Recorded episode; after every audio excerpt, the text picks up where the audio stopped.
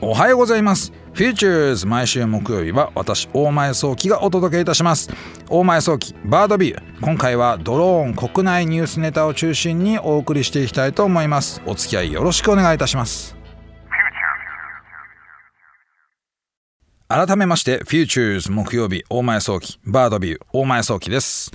えー、今日はね、えー、国内のドローンのニュースをこうお伝えしていきたいというふうに考えております。なんかね、こう、ここ最近ですね、こう、ニュースをザッピングしてね、こういろんなニュースを見てますと、ちょっとね、ドローンのニュース、こう勢いついてきたなと思うケース、シチュエーションが多くなってきてるんですね。で、やっぱりね、このドローンを国内でうまく活用していくっていうふうなことが、まあ、進んできたなというふうに実感としてすごく強く持つわけなんです。なので今日はね、まあ、いろんなところで使われているドローンというふうなところをこうね皆様にお伝えしていきたいななんていうふうに思うわけなんですね。でね一発目はですねこれちょっとね、えー、まあ面白いというかとても大事な話だなと思うわけなんですけれども、えー、新潟県の糸魚川市でですね、えー、機能別消防団ということで山岳隊及びドローン隊というものが発足されたというようなことがニュースとして入ってきました。でこれはね、えっと、3月の後半ぐらいの話なんですけれどもこの糸魚川市でねやっぱりこの山岳その救助隊山岳隊というものはですねやっぱりこう救助をすることが必要になるわけなんですよね。でこれをね早い段階でその要救助者を見つけるために、まあ、ドローンを使って上から探索しようというふうなことがやれると、まあ、非常にねこう生存率も上がるんじゃないかというふうなことを言われているわけなんですよね。なので日々訓練の中でこのドローン隊がしっかりと訓練をして人を見つけるだったりとか、まあ、そういったことができるようなことをしておこうということで、これはね、もうドローン隊というものを発足させて、まあ、常時ね、こうドローンにちゃんと関わって、で、えー、要救助者を発見するスキルを上げていこうというふうなことをやっていくことのようなんですね。で、えー、これね、実は、あの、日本でね、こう年間1回ぐらいこのね、救助者を探すコンテストっていうのもね、やってたんですよ。まあ、2019年まではやってたらしいんですけどね、えー、2020年どうなのかちょっとわからないんですけれども、そのね、コンテストってどういうことをやっているのかとというと、山の中に要はこう主催者しか知らないですね。人間型のねこの人間の重さぐらいのマネキン？50キロぐらいのマネキンなんですけどこれを置いといてでねこれをね探すっという部門と運ぶっていう部門の2つに分かれてるわけなんですけどこのね、え、2年目ぐらいから探すっていう部門は結構みんなね精度高く探せるようになってきたんですよね。で、え、まあ GPS の緯度経度情報をそのその大会に提出して、まあ、その速さであったり正確さを競うというふうなことをやってるわけなんですけれどもこれ、ね、やっぱりね慣れてこないと探せないんですよ。特にね例えば夏場夏場はねこう森の中にいると木が生い茂っていて、まあ、ただでさえねこう見えない状況になるんですよね。で、えー、温度で例えばサーモグラフィーとかで温度で測ろうと思っても夏はね地表の温度が、まあ、日中温度が上がるので人間と大して変わらない体温になっちゃうのでサーモグラフィーでも見つからないみたいなことが発生しちゃったりとかするんですよ。ただ今度逆にこう夏場の夜とかだとその地表の温度が下がるので、まあったかい体温のあったかい動物なんかは探すことができると。例えばねあの野生の鹿なんかもねこのサーモグラフィーで見ると夜だったら見えるみたいなこともあるので、まあ、そういったことも含めて人を探す。特にねこうあの遭難してる人探すってとっても難しいということがあってこの常時常設部隊としてのこのドローン部隊というのはちょっとね注目した方が良さそうだなというふうには思いました。これねとても大切な使い方の一つだというふうに考えております。さて次はですね、空を飛んでいるドローンではなくてて、こう水中ドローンというですね、ものですね。で、これ実はですね、あの、このドローンファンド、私のね、こう、あの、運営してるファンドですけれども、ドローンファンドの出資先でもある会社なんですけれども、あのフルデプスというね、えー、会社が、えー、ありまして、で、これがね、あの、水中用のね、こう、ドローンを開発してるわけなんですね。でこれ300メートル潜れるっていうユニットを開発してるんですよ。彼らが今回やったのは、え神戸市にあるですね、ダムの水中の3次元画像というのを作っちゃうということで、えー、水中をずっとこのドローンで探索していきながら、要はですね、えー、ダムそのものの今のその3次元データを作ると。これね、開発中、ダムの工事中はね、当然ですけれども、水入れてないのでわかるわけなんですが、ずっと使ってるとね、堆積物も増えてきたりとかして、そのダム底が変わっちゃうわけなんですよ。なので、ダムの水中の3次元画像化っていうようなことをやってみようというふうなことをこれやったわけなんですね。で、まあ実際にはね、こういろんなものが落ちていたりとか、まあ、非常にそのダムの底は危険だったりするわけなんですよ。まあ流木がね、こう沈んでいくってこともありますし、まあ状況はどんどんどん変わってくると。で、人がね、中に入って、その潜水士が中に入って作業しなきゃいけないところも中にはあるわけなんですよね。で、この人が潜水士が潜るっていうようなこと、実はね、ダム湖だと普通に海で潜るよりも時間が短くて、作業時間が取れないらしいんですよね。あの、淡水なのもあるのと、あとはね、このね、標高が高いところにあるダムっていうのが、それだけでね、潜るのがね、ちょっと短くなっちゃうらしいんですよ。これは人間のね、この、どうしても、体のね、構造上そうなるらしいんですね。なので、なるべく効率的に水中作業をするためには、え、水中その地図があった方がいいだろうというようなことで、え、それでちゃんと潜る前に理解をして安全に潜れるようにしようというようなことの取り組みのためにやってるとことなんですね。やっぱりね、まだね、この小さいこう水中ドローン、小さいっつってもね、それなりのサイズがあって、あの、こう手をつける、手ってマニピュレーターって言うんですけどね、このドローンにつけることも将来的にはね、そんな遠い将来じゃないところで可能になるわけなんですが、人の作業に変えられるのはなかなか難しい。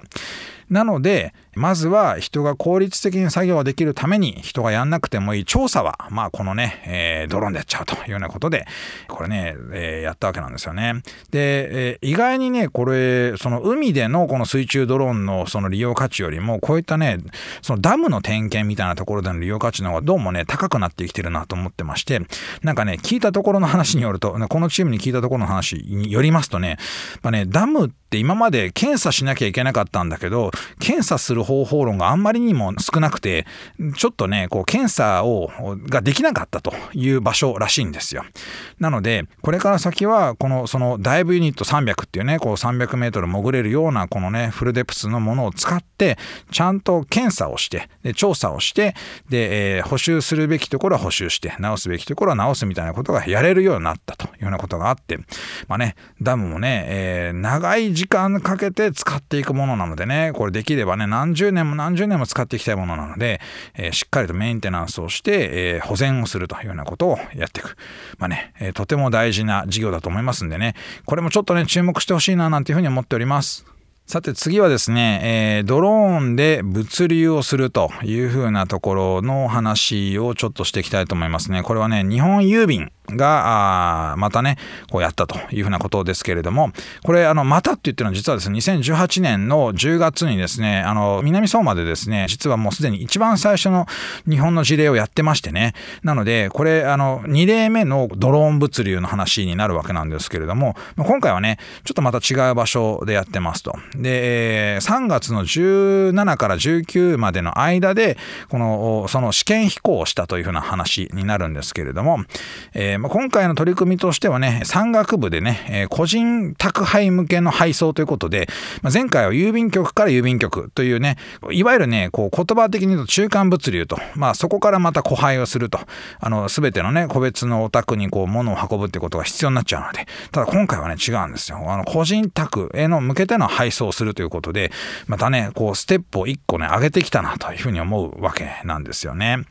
で、えー、今回のやつはレターパックなので、まあ、ほぼレターパックっていうことなので、まあ、またね、そのそんなに物が多くないらしいんですよ。ただ、積載物は1.7キロ以内というふうなことで、えー、まあ30から140メートルの高さを36キロぐらいであの進むと、飛行するというようなこともありまして、まあ、国内のこの今のドローンの物流における、まあ、ルールの中では割とこのね、こう少しね、こじんまりというか、まあ、少しこう実証実験にだなというふうに言えるようなね、もうちょっと大きいものもも運べるし、もうちょっとスピードも上げれるし、もうちょっとね、こう距離もいけるというふうなこともあるんですけれどもね、まあ、一旦この、やれるというふうなことの、個配の、個別のお宅への宅配をするというふうなことを中心とした、まあ、実験として成功したよというふうな話でした。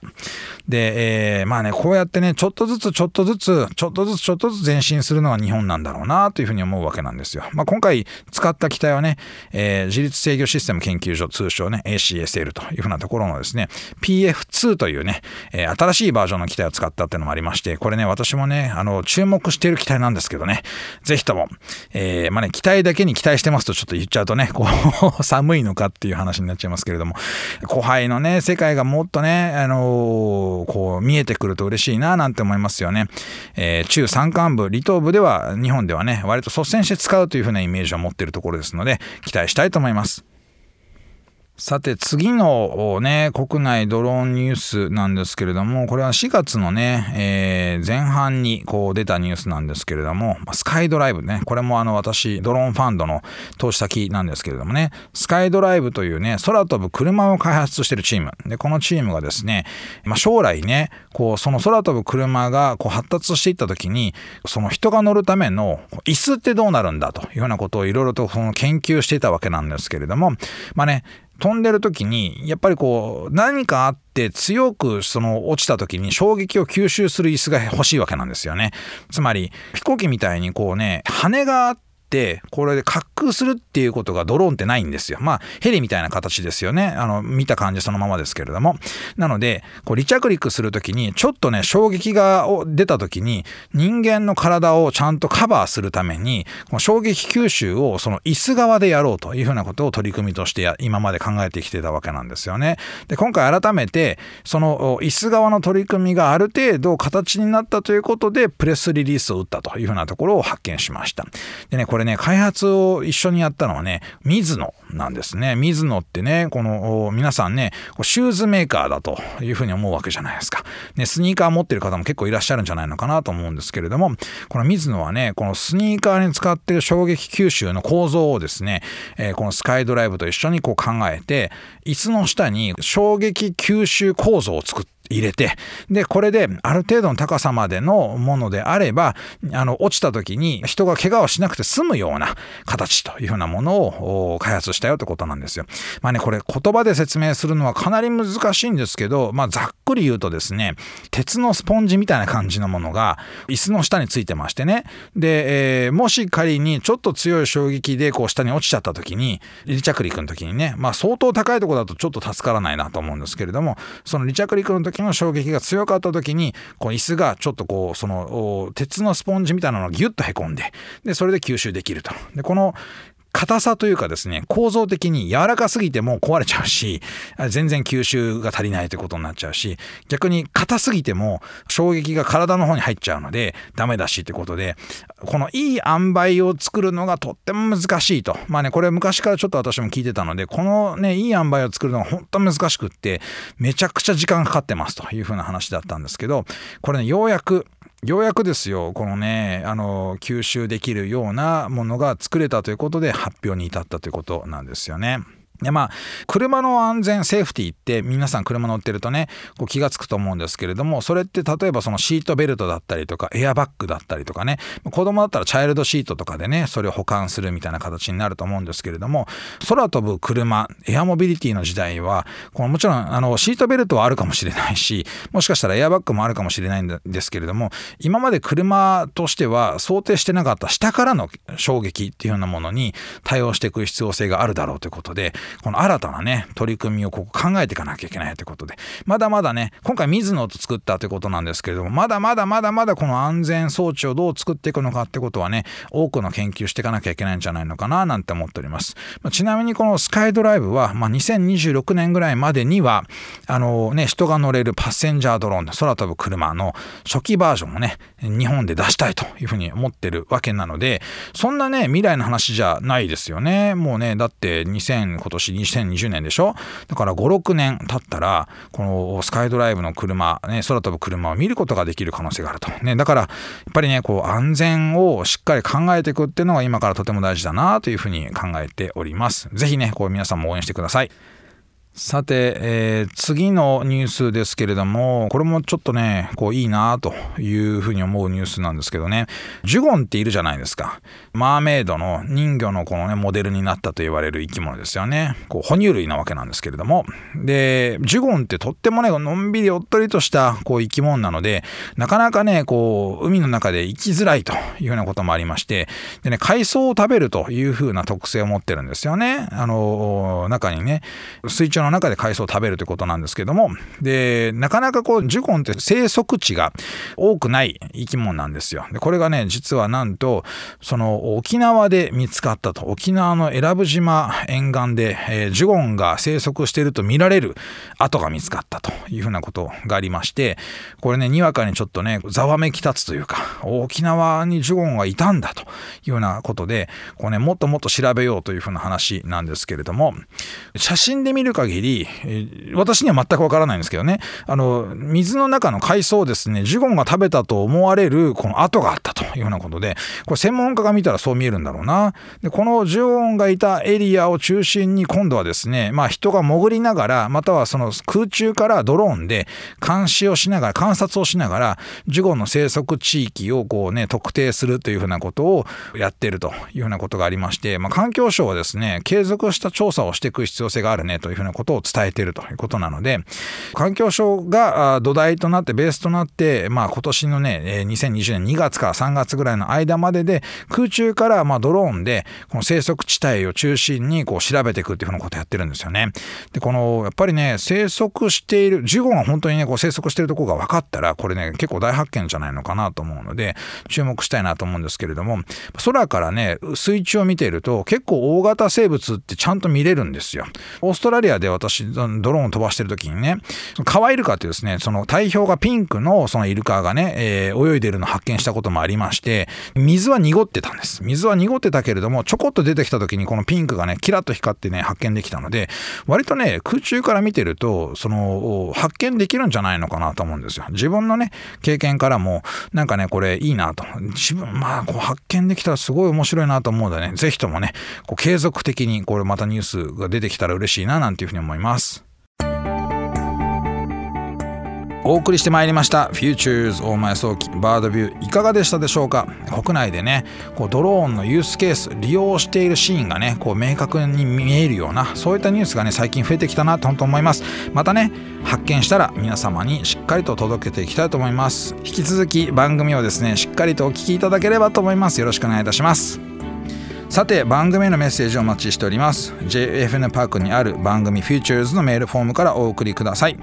JFN パークでは番組情報のほか音声ポッドキャスティングも配信しています。また音声ポッドキャスティングは Spotify でも配信しています。Futures 大前早期バードビューで検索してみてください。番組 Facebook ページも情報発信しております。Futures 大前早期バードビュー私とはまた来週お会いしましょう。